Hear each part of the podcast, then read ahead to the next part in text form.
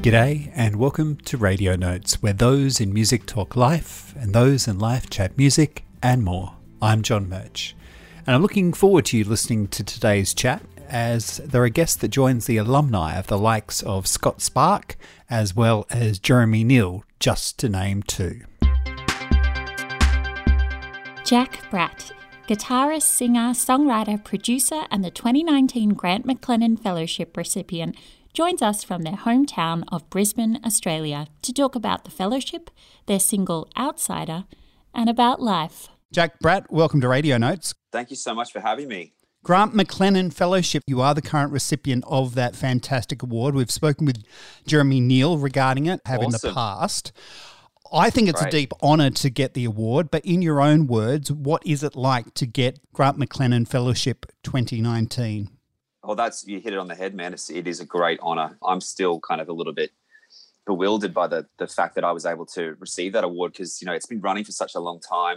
Just seeing the the caliber of people who've received it in the past, you know, to kind of be thought of in that same way uh, is just it's a bit you know gobsmacking for me, um, and especially it is you know it's so important because ultimately because it's named after Grant McLennan, and he was such a huge part of, of Brisbane, Queensland music, Australian music, um, and just a wonderful songwriter. You know, taken away from us too soon, especially because he was kind of the go-betweens were really um, finally finding their stride after being such a um, a cult band for most of their career, and um, that last record they were making, you know, was really starting to put them in the forefront and and and kind of push them into that legendary status it's it's just such a shame that he isn't here to be able to enjoy that success. I guess. What do you take from the Go Betweens discography or Grant McLennan's discography into your own work?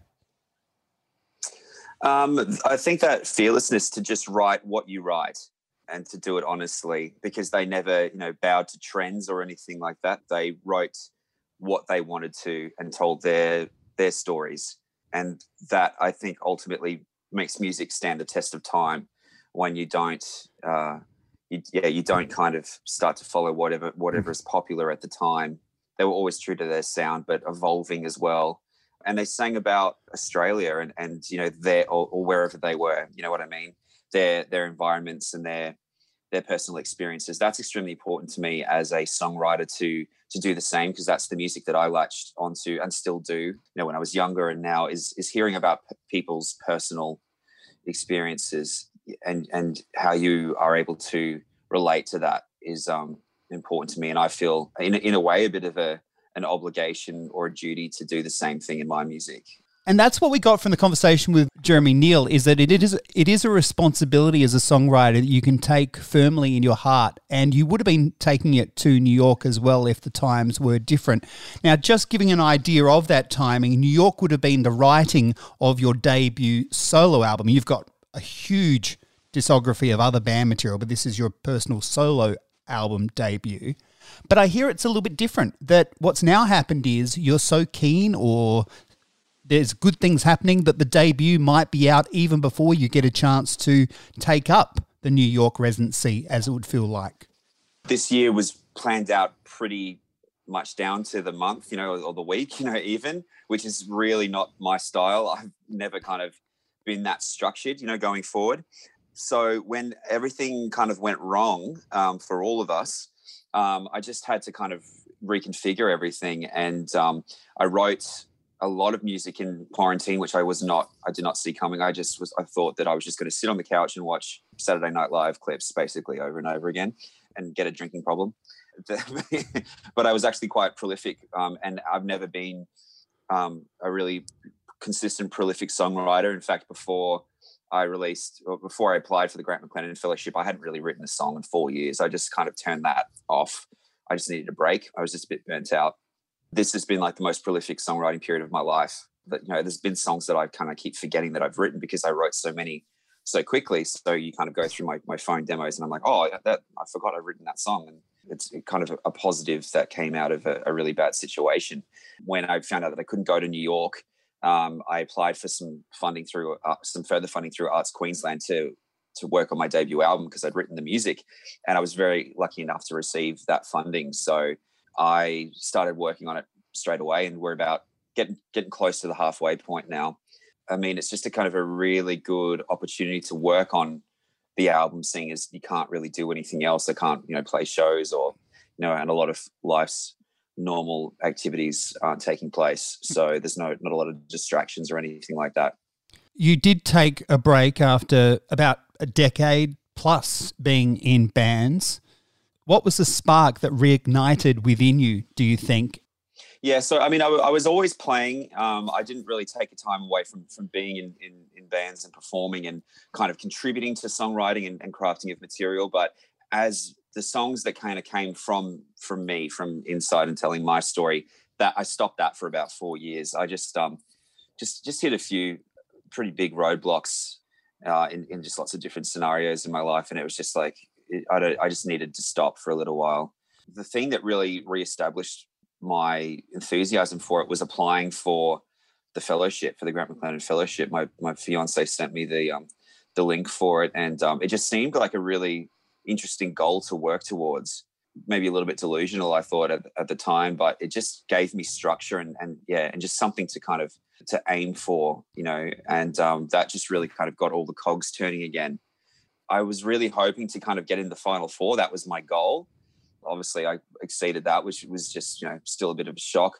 But um, the process was just such an enjoyable one. Like that's all I thought about for five months or whatever. You know, I just, you know, I just fell down the rabbit hole of Go Between's discography and, you know, did a bit of a um, local tourist, you know, thing in Brisbane and just kind of went and saw places, you know, where you know Grant and Robert, you know, you know, lived or you know spent their time and stuff, and it was just a really kind of, you know, kind of cool experience to have legendary musicians, you know, in my own backyard that I could go and you know do a bit of a respectful, um, you know, lay a local tourist kind of thing, and um, and and the songs that I wrote during that period, you know, it was just exciting to to reestablish myself as a songwriter and just I'd forgotten the joy that that brings to be able to craft you know a song and that ability to do it. It's just that it's the, one of the greatest feelings in the world and i'd forgotten how much i loved it. I i you know i guess you can kind of um, try and separate um, you know or, or, believe that that's not your part of your identity but it really is mine. I am a songwriter and and you you can't kind of fight that. You know it's going to follow you around you know after denying it for a little while and that's that's what i tried to do but um ultimately that's that's who i am Jack, what I'm also hearing is that the Grant McLennan Fellowship, which I'm a big fan of, as I'm sure you've picked up, is the fact that even if you didn't receive the fellowship, you still would have been rewarded by actually living through those experiences and educating yourself about the local and about how your maybe your part fits into that puzzle of Brisbane Australian music. That's it. The reward kind of started happening straight away, really, and just you know me kind of like waking up after you know being asleep for a, long time. That's that's really how it felt like. You know, I was just a happier person, and the, the whole opportunity application process was just an amazing kind of journey, and it and it was it was just all encompassing. It's all I thought about, and because it's a really detailed application as well, and it was a bit reflective in a way. Like I kind of because you have to you know show you know a body of work or that you know proof that you've you've done things it's not about like the, the next up and come or anything like that kind of going back through my career or things that I've done, it was really interesting to. I guess there's a big sense of pride I felt, you know, or accomplishment that I had kind of forgotten about, or just, you know, I just it doesn't really enter my head very much. And just thinking, I've I've really done some interesting and you know left of center stuff during my life. Like to think about some of the experiences I've had, you know. Um, so there was that aspect, and also reaching out to people, um, friends or people in the music industry um, for letters of support, and I was overwhelmed with that response and um, how many people kind of believed in me and what I was doing. I never thought that I was kind of held in such regard by such um, people that I respect, you know, so much. Um, so that was another thing. Like it was, you know, those kind of those stepping stones really just kind of created the confidence that I hadn't had in a long time, and obviously then to ultimately win the award, it just you know skyrocketed. That brings us to the brand new single at the time that we record, which is called The Outsider. In many regards, did you find that you weren't the outsider that you thought you were by the fact that you're part of this community who are quietly at the sidelines waiting for you to rejoin them or to be part of what they represent? Yeah, I mean, a big part of um, The Outsider came after winning the award because I didn't think that people thought of me in that way. You know, when I reached out to some people, like kind of like fingers crossed, you know, thinking, you know, I wonder if they'll maybe I might get them on a good day and they might give me a letter of support. But how forthright they were with, you know, their their kind of praise of, of me and, and hoping that I they wanted wanted me to succeed was just I just couldn't believe it. So because that's not how I view myself, it was really interesting to me to see what other people think of me. So, you know, the outsider is everybody else but me. So I want to, you know, I wanted to kind of try and understand like what that person is they have in their mind they they think that I am if that makes sense you know because. I don't see myself at all like that you know I'm just you know I feel like a pretty regular person you know quite introspective and you know and a songwriter and you know I have you know a lot of joy in my life and you know a lot of problems as well but to think that um that they kind of wanted me to prevail, you know, as a as a songwriter, and they wanted to see, you know, what I, what else I could do. That was just a, a really, a, yeah, I must have created some sort of, you know, idea of of of this person that's, you know, I I don't feel like all of the time. Um, so yeah, that that perception is just a uh, just such a funny thing to me and I'm going to mention them because obviously you're a musician, but I come from a radio background, and there are some great mm. radio stars, including your own fiance Miriam, who yeah. is doing a great job uh, in Brisbane in the morning show role. Basically, after the big yeah. And Jackie O show, it's you know she's there doing her thing.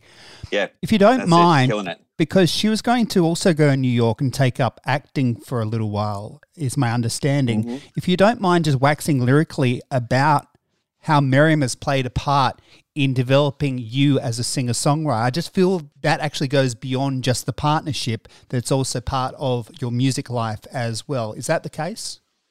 Yeah. I mean, I kind of owe everything to her because it's so funny. When we got together, uh, which six years ago, we just had our six year anniversary, all the bands that I'd been in before and stuff like that were kind of about, you know, as a young man, a lot of it's just about relationships and, and girls and, you know, that you know the chase and the you know all that kind of thing. And um, when we got together and i was found myself in the sublime happiness i thought this sucks. I'm not going to be able to write any music. You know what am i going to write about now?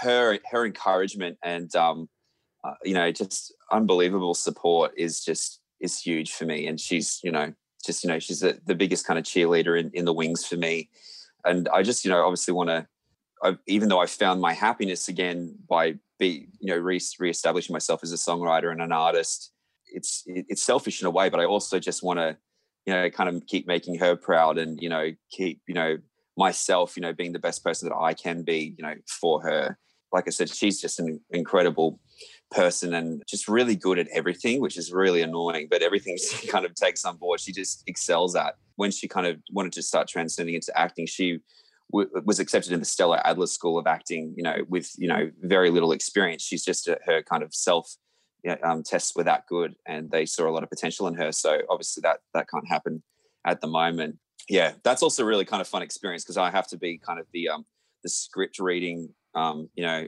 house husband with her, like trying to like read the lines with her so she can do her her acting courses and stuff online. And I've just found out that I have absolutely zero acting talent. It's slightly untrue. You're talking yourself down because when you put on an astronaut NASA suit, you can act. You can. That was not me. That was not me. I'm not in the suit. But but that but that is her though. Yes, that is absolutely her, and she did a, an amazing job. It was selfish. I didn't want to just run around in the in that suit all day because I thought that's going to get really hot in there. that's going to be uncomfortable after you know the first you know few hours. Um, but yeah, we had this amazing um, actor called Christian, who's also an incredible dancer and did that really cool dance sequence down the stairs. And he was happy as Larry running around in the spacesuit all day, and he was very in character and so expressive without being able to show his face. Yeah, it was amazing to kind of watch him do that, and they were just great together. It was awesome. if you don't mind sharing this story, all I know is that you flew from Norway to London for her. Can can you share anything publicly about that yeah, so we kind of fell in love like on the phone really. We kind of met just before I was moving to Berlin and she was living on the Gold Coast. She decided to uh, move to London because her sister was there. She was originally going to move to LA, but then her sister was working over there. She's a cardiac scientist. and um, had a great job over in London. So she figured, you know, there's something kind of special here with this with, with me she thought also her sisters there and her two best friends had, had gotten radio jobs over there so she thought okay maybe that's kind of the the better thing to do and i said well yeah that'll kind of maybe that'll work out because i'm in berlin you're in london it's kind of not that far to fly back and forth if we want to kind of do that you know. Meanwhile my band broke up two weeks after we sold everything and moved to berlin and we were just going to focus on the band and do that. So yeah two weeks after we got there band breaks up. We had a the drummer and the, our keyboard player uh, were in a relationship and they yeah decided uh, they'd been together for seven years and then two weeks later they after we got there they decided that that, that was that. So one of them flew back to australia and the rest of us kind of thought well what are we going to do? So we drove around europe for two and a half months we drove from berlin to portugal to norway during that time i was just kind of thinking about you know what am i going to do you know I, I don't really have anything back in australia like i have like obviously my, my my immediate family. But I just kind of felt like there was just something so strong with Miriam that I hadn't felt before. And um, I thought I wanted to take that chance. You know, it was worth betting on. And um, so I flew. When I kind of started running out of money, I thought, okay, I'm going to leave the leave the team at this point, and I flew from Norway um, to London. I'm actually lucky enough to be a British citizen as well, so I have a British passport. We went and stayed, you know, together with it with each other in an Airbnb, getting to know each other for like the first week, and we just completely fell in love, and we've just been together ever since then. Romance isn't dead. It's lovely to hear. Thank you for sharing that. I really appreciate that. Well, yeah, I mean, people say that um, it was a bit nuts to do, but you know, meeting your, you know, the love of your life in a bar is um, kind of not really likely. And it hadn't really worked out for me for the you know my previous romantic life you know so i thought well i'll just do the opposite and um throw myself in the deep end. If it didn't work out, it doesn't work out. You know, I can always go from there. But I, at that point, I just it felt like a really big reset button for me. My my whole identity had been about being in this band, you know, for the last six years or something like that. So when that ended, I, it was kind of a bit refreshing in a way as well, and it just kind of let, made me more open to the, the to that opportunity. And um, yeah, it's been you know the greatest decision I've ever made. Of course, and good luck for the wedding when it can happen. Let's talk about that transitioning now to being a solo artist, because very much that's what this is about. And the debut album, which is due in about 2021, give or take a pandemic or three. But how have you been coping with being a solo artist? How has that been? What are some tips and tricks that have been getting you through that transition to a solo artist? I think ultimately the, the decision to do it is just like being in bands for such a long time. For somebody who hasn't been in a band, being in a band is really difficult. That being said, I mean, like it's an amazing, rewarding experience, and playing music with your best mates is awesome, you know, and and doing all the cool things you get to do. But it's very hard to keep everybody focused and interested and on the same page. And power to bands like you know U2 or whatever who managed to do it, you know, for as long as they have and keep the same members because that is just it seems like an impossibility to me as like the um kind of predominantly the driving force behind most of the acts that I've been in and I've sacrificed a lot you know to for music and I would you know not go to people's families you know birthdays or anything like that because you know you're you're playing a show or you're on tour or you're in the studio and stuff like that. So there's a lot of sacrifice and and slowly you see well I, I saw that trend start to change and people's priorities change for me it was always the band comes first and then it's it's slowly started to be that that wasn't the case for everybody else. And you can't have that because you know the, the chances of um, being successful as an artist are extremely extremely rare. Um, and if you're not all on the same page and, and and all slogging it out together at the same pace you're not going to get across the line.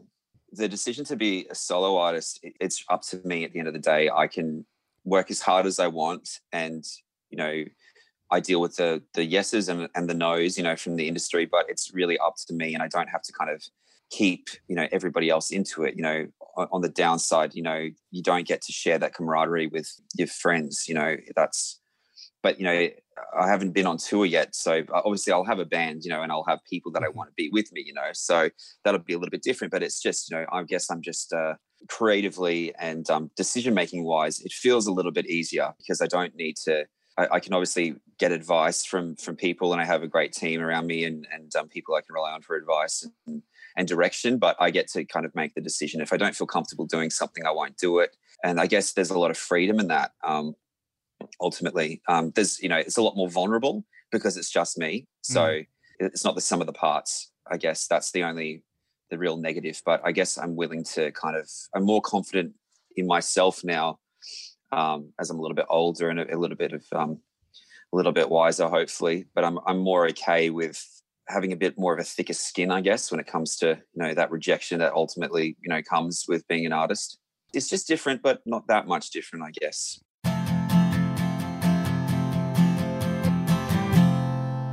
You're currently listening to a conversation with the Grant McLennan Fellowship recipient, Jack Bratt, recorded back in 2020. Let's continue now with the conversation.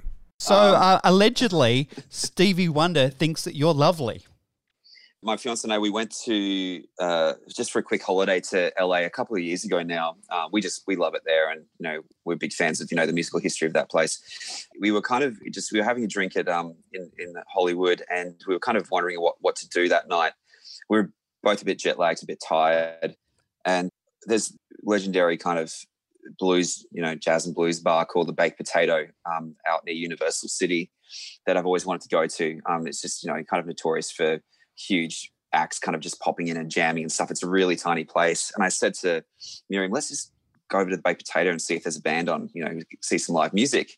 And so we jumped in an Uber and we got there and we got the last two seats because it was uh, the Ronnie Foster Trio was playing. I didn't know the Ronnie Foster Trio, but Ronnie Foster used to play keyboards with Stevie Wonder. And so we're sitting down and we got like the last two seats at, at the bar in the corner, which is kind of the closest to the stage. But there's all kind of small tables with candles on. You can probably fit 30 people in there or something like that. It's really, really tiny. So we're at the bar and just, you know, the band starts playing and they're absolutely killing it. And I was just like, this is perfect. This is exactly what I wanted. Just amazing, amazing, talented musicians just kind of sitting there in awe and chatting to a few people at the bar and just having the best time. And then all of a sudden, there's like just a, a weird kind of you know change you know happened in the air, and there was all of a sudden a bit of um, nervous energy. And then I saw these uh, you know guys that looked like Secret Service people wearing suits, and they were kind of scattering around and it was really I was like, what the hell is going on? Who are these guys? And they were kind of like talking into like, you know, their earpieces and stuff like that they kind of settled down. And then after a while, we were just watching the band. And then the guy who we were chatting to next to me, he said, he leaned over and said, Stevie Wonder's sitting in the corner. I was like, what? And I just leaned over like behind the pylon that was next to me, and Stevie Wonder is sitting right there. And I just was like, holy hell, how is this happening? I'm in the same room as Stevie Wonder there's like 30 people in here and I'm one of them, Miriam's one of them, and he's them. Like it's just insane. And not too long after that, because yeah, people were kind of excited that he was there and they were start it was starting to kind of go through the venue that he was sitting there.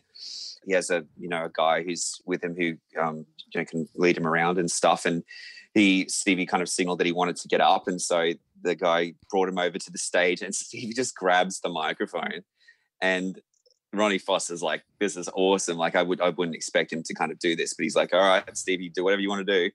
And um, Stevie just starts singing, and then but he can't obviously he can't see, so he doesn't know where the front of the stage is. So he's on an angle looking directly at Miriam and I, like it's like a, a meter and a half away. He's just and he's singing right to us, and then all of a sudden the song stops, and then he says, um, and then he starts calling out the chords he wants the band to play and then he starts, and then it turns into "Isn't She Lovely?" We're just like, "What are you doing? This is incredible!" And then he plays "Golden Lady" after that. He's just like playing his own hits. He's just like calling out, and the band's freaking out too. Like, like obviously Ronnie's like, "Okay, it's Stevie's show now," but the other the other band members are like, as gobsmacked as we are all are, like.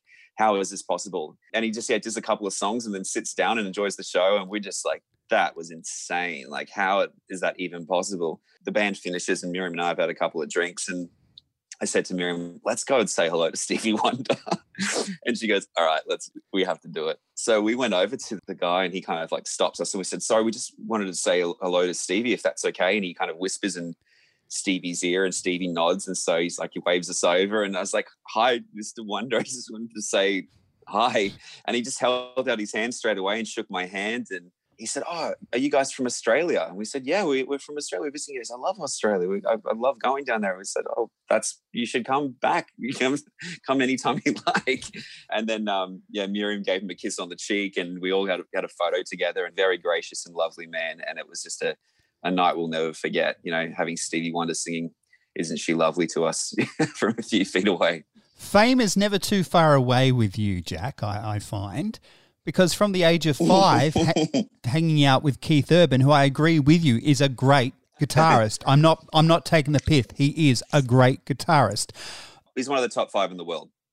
Let's go through them because obviously you know who the top five are.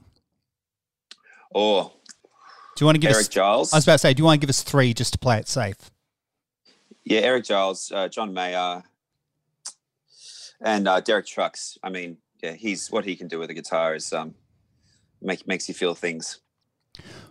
What did you learn at the age of five meeting Keith Urban? Was there anything that you learnt from that experience from meeting him?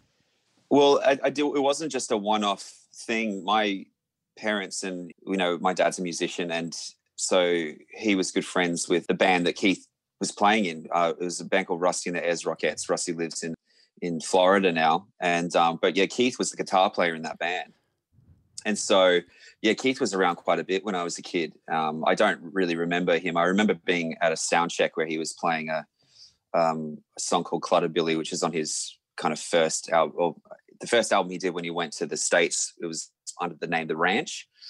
Um, yeah, so I kind of remember that pretty vividly. But um, yeah, he was always just very, very nice to me and stuff. And um, you know, he was kind of the guy that we, you know, everybody knew was going to make it. He was just that talented even his early songwriting and stuff like that, I still think is great. You know, um, it took him a long time to get over in, in, the states, but you know, he's kind of um, I'm not you know the biggest country music fan, but I love what he does, and he was, I think, one of the the people who really kind of created that country crossover genre that's so popular now. Yeah, it's amazing to see that he's still doing it after such a long time and, and at such a high level. There's um a song off his last last album called "Blue Ain't Your Color," I think it's called and it's you know one of his best tunes. It's awesome. It's just a killer song. And he's also writing great music whilst in a happy married relationship as well, proving you can do it whilst you're happy. That's it. Yeah. I mean, a lot of people write from um, you know not from personal experience. They create characters and all that kind of stuff. It's not something that I've really done a lot of as of yet, but I've still kind of find things to to write about. But you know, never say never. There might be a time where that that becomes you know an option for me. But at the moment, it's really important for me to be to write from an autobiographical standpoint. What's the central theme of this debut album? Spades is already out, and the latest single is called The Outsider. What's the theme of this debut album? A lot of my music is just unanswered questions that I'm asking myself. You know, it's just a lot of it's problem solving and personal therapy, or whatever you call it. You know, it's um, as a an artist, a musician, where I think we're all kind of just you know we're uncertain people we're self-conscious but you know we still have this desire to create music. So a lot of the themes re- revolve around you know you know that that confidence and there's a lot of pep talks in there you know like you know you you know you need to push through and you know jump off the cliff. And um a lot of it yeah uh, it's it's mostly just little snapshots of my life and, and these experiences and how i feel about them. And there's love songs on there obviously because i'm a I'm very lucky to be you know in love and and happy in my relationship and but yeah there's you know the songs about you know my relationship with my family and and friends and you know my stance in the industry my limitations as a as a as a songwriter and uh, just as a man in general you know and striving to always be a better one. The uncertainty is a pretty resounding theme in there. How much do you let those limitations actually define you? Um it's a constant battle for me luckily i'm able to turn that uncertainty into lyrical content which creates music which is you know i'm lucky to do that. So even in those moments where i'm having a rough trot with you know thinking like what what am i doing? You know why am i still kind of banging my head against the wall here?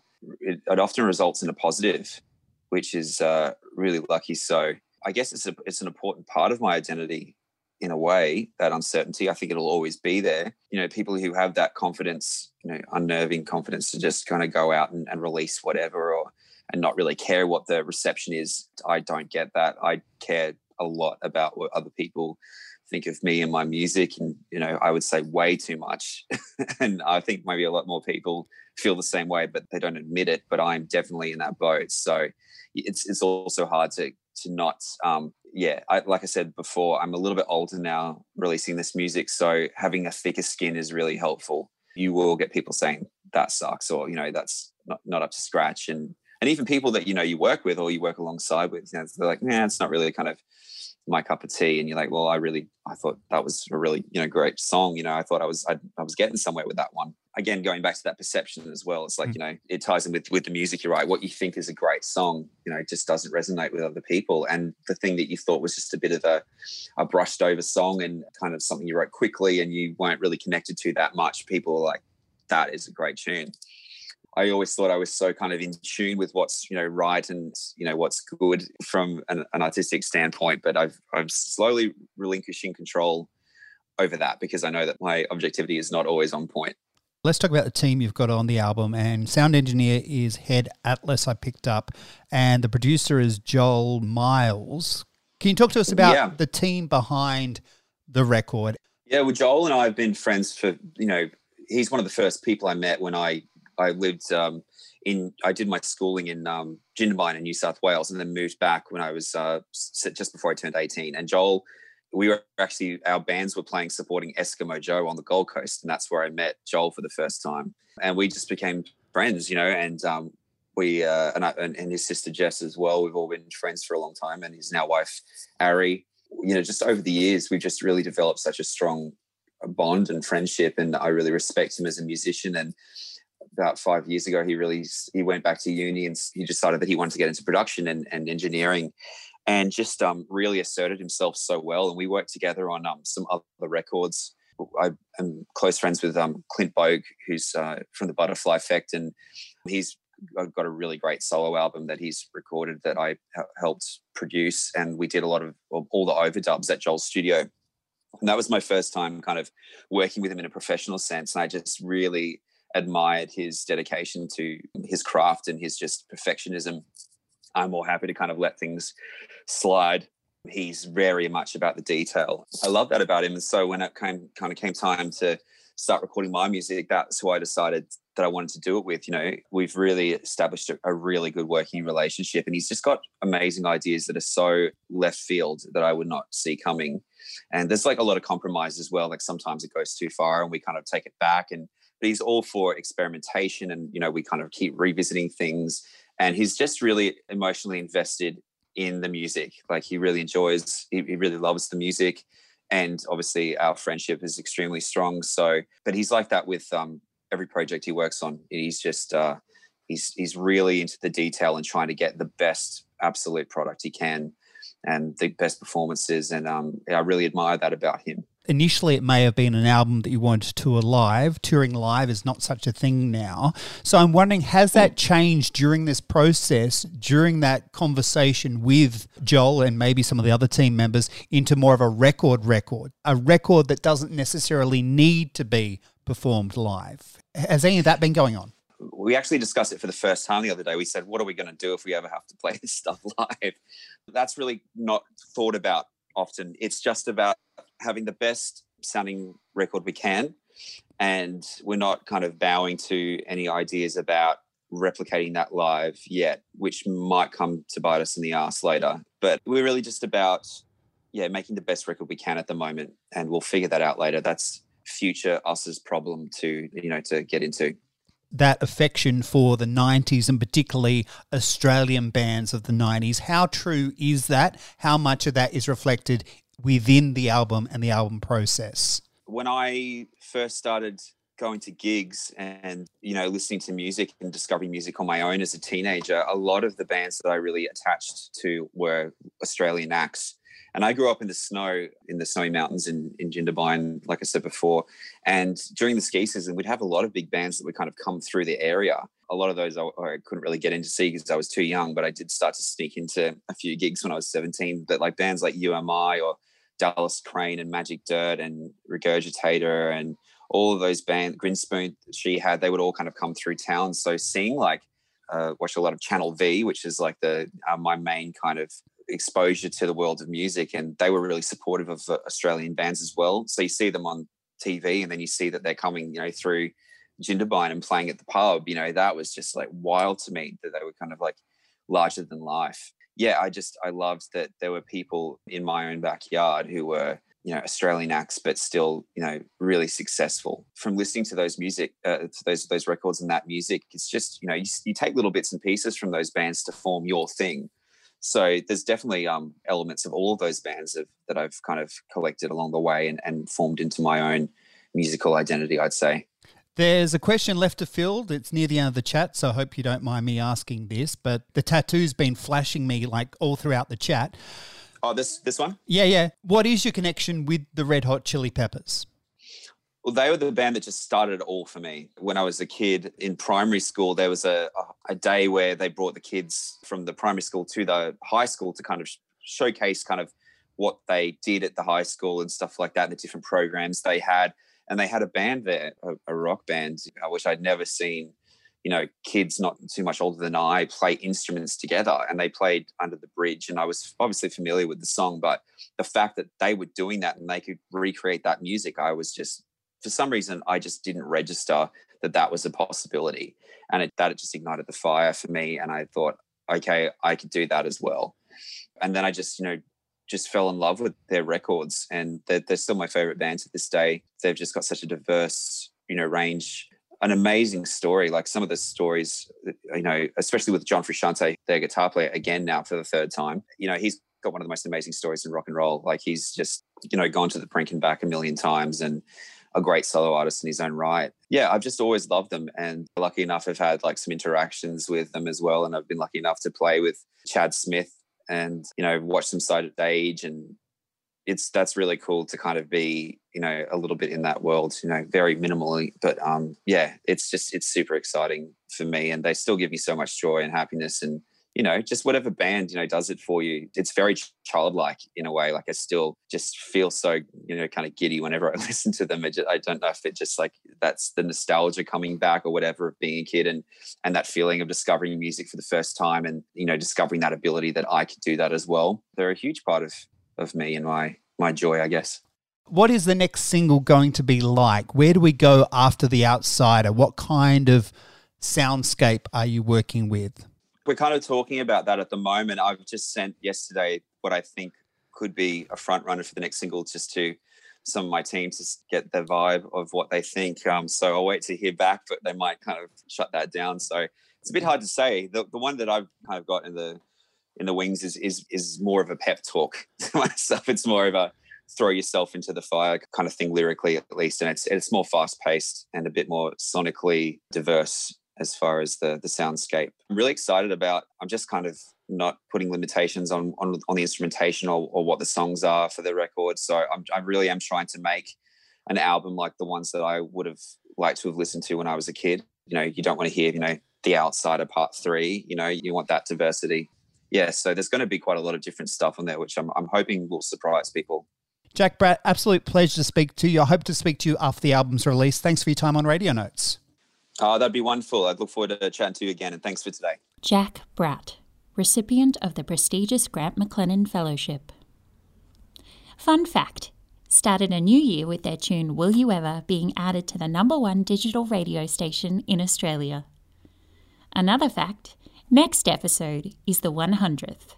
Guests will be a talented evening news weather presenter talking music.